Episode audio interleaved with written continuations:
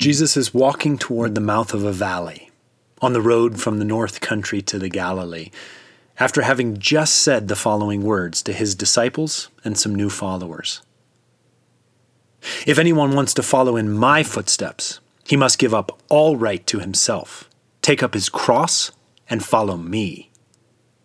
The man who tries to save his life will lose it.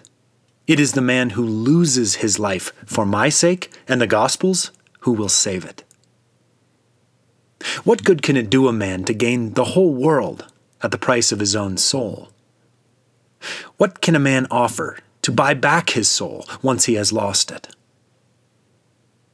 If anyone is ashamed of me and my words in this unfaithful and sinful generation, the Son of Man will be ashamed of him when he comes in the Father's glory with the holy angels around him. That said, he'd begun walking off toward the southward. The crowd of disciples and followers stood there in the shade watching him go. Just before the road straightened out, underneath the shadow of a tree, he stopped suddenly and looked back at them. He added, raising his voice so the words would carry to them Believe me, there are some of you standing here who will know nothing of death until you have seen the kingdom of God coming in its power. Then he turned and continued walking off. After a minute or two, everyone else followed. The next day, they arrived back to the northern shore of the Sea of Galilee. He wanted to stop off in Bethsaida and pay a visit there.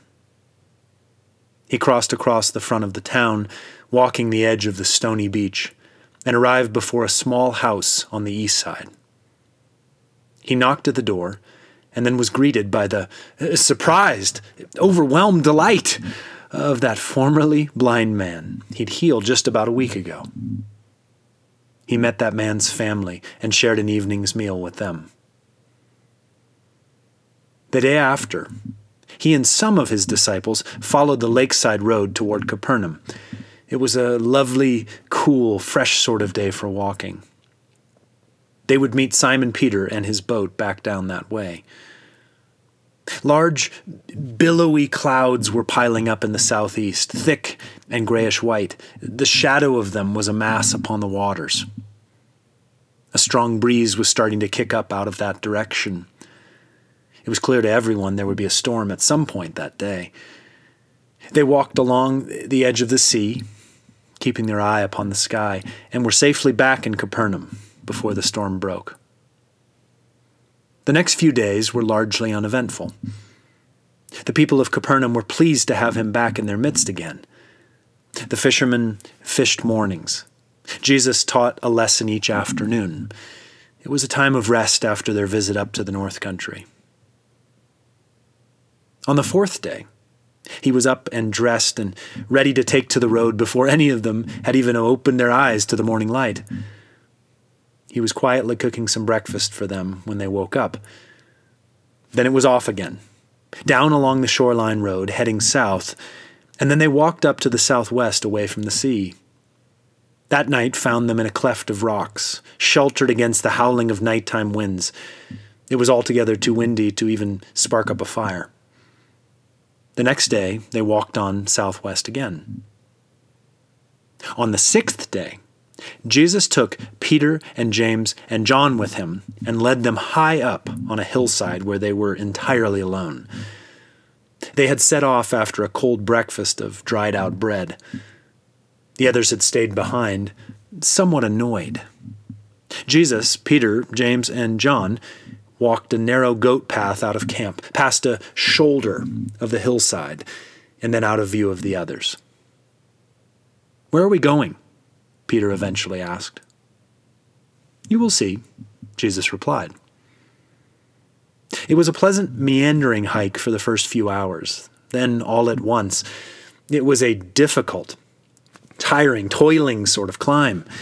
At times, they were forced to use their hands to grab at handholds and scraggly roots of bushes, otherwise, they would have toppled back over. They came upon a section of large boulders and had to help each other, climbing and pushing and pulling to get up through that approach. Finally, and yet not even to the summit of the mountainous hill they had been climbing up, Jesus stopped and caught his breath where they were. He looked around and then nodded at his friends. They were all sweating and breathing heavily. Peter, James, and John found a soft bit of grass to sit down on. Then suddenly, his whole appearance changed before their eyes. While his clothes became white, dazzling white, whiter than any earthly bleaching could make them. This happened more suddenly than even the time it took me to say those descriptive words. All at once, he burst into light. He was as startlingly bright as the face of the sun. One could only look at him by looking directly next to him. Then, just as suddenly, Elijah and Moses appeared to the disciples and stood there in conversation with Jesus. They glowed too, just not as bright. Moses was known by them, Elijah was known by them, just as certainly as if they'd been wearing a clear as day sort of name tag. These carriers of the law and all the mantle of the prophets suddenly stood before the disciples talking with their friend. And so Peter burst out to Jesus Master, it is wonderful for us to be here. Shall we put up three shelters? One for you, one for Moses, and one for Elijah? He really did not know what to say, for they were very frightened. The awe of this heavenly spectacle could only call to mind such an earthly offering. Then came a cloud which overshadowed them, again all at once. A wind began to blow, and creeping along the edges of the ridgeline came this foggy, glowing, thick cloud of glory. It passed across the scene before them and enwrapped them. And a voice spoke out of the cloud. A voice spoke out of the cloud this is my dearly loved Son. Listen to him. The voice had spoken words nearly identical to its own words from a different day, and yet they were spoken over the same man. That other day, these words were thundered over a crowd standing next to a river watching the baptism of this cousin of one John the Baptist. Those words, You are my dearly beloved Son in whom I am well pleased. Words of fatherly affirmation at the start of something, words to warrant wonder, to confirm to John, to enrapture the fearful watchers. And so, where are we now? Unto where has this dearly beloved Son arrived? To a heavenly fatherly reaffirmation, past the midpoint of his journey, words to remind, words to confirm, and words to shift the focus.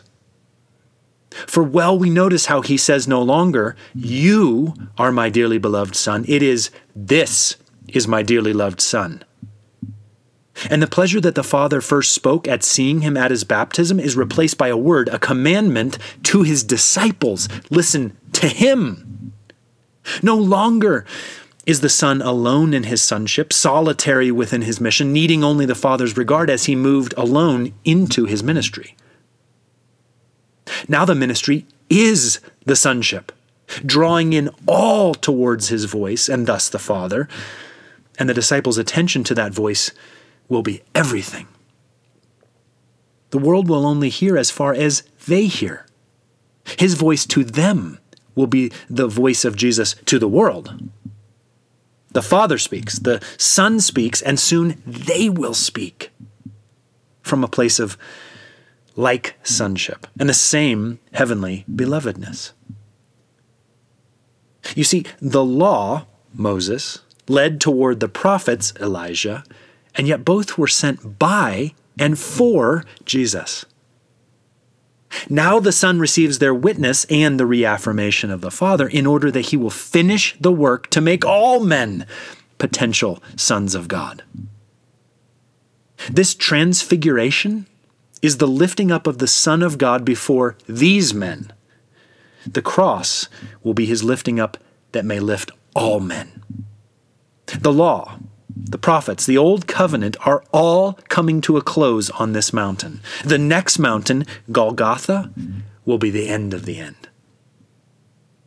The glory of heaven has invaded the earth forever. Soon the Son will invade heaven, bringing his sons and daughters in his train. That is what Peter, James, and John are just beginning to see. Then, quite suddenly, they looked all around them and saw nobody at all with them but Jesus. He is standing just in front of them, with the summit of the hill behind him, lit up only now by the average afternoon sunlight of the day.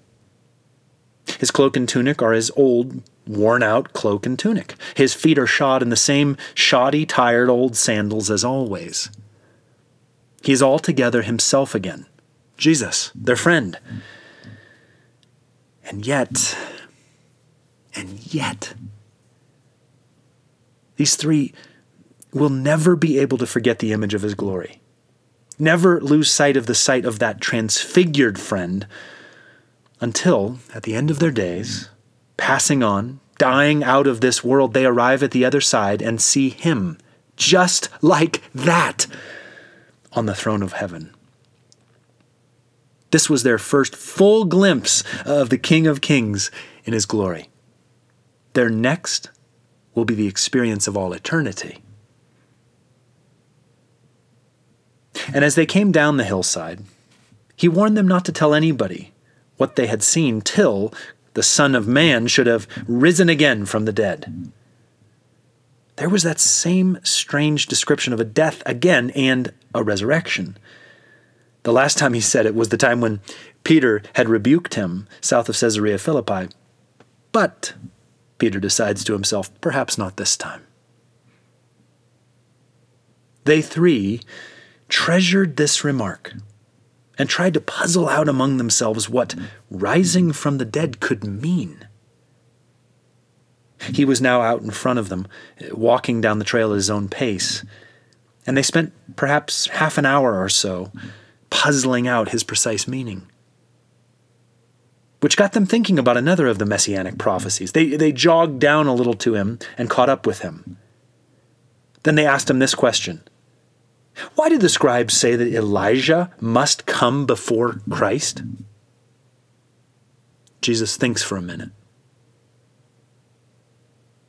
It is quite true, he told them, that Elijah does come first and begins the restitution of all things. But what does the scripture say about the Son of Man? This that he must go through much suffering and be treated with contempt I tell you that not only has Elijah come already, but they have done to him exactly what they wanted, just as the scripture says of him. And then off he continues down the trail toward their base camp. Well, something over 30 years later, now in Rome, Peter is sitting in a room remembering how it was on that day. He is thinking too of his brothers and sisters in that man. He takes up his pen and begins writing to them again. I know that I shall have to leave this body at very short notice, as our Lord Jesus Christ made clear to me.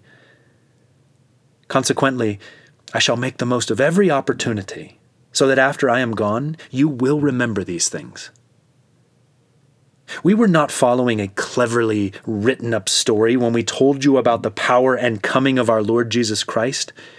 We actually saw His majesty with our own eyes.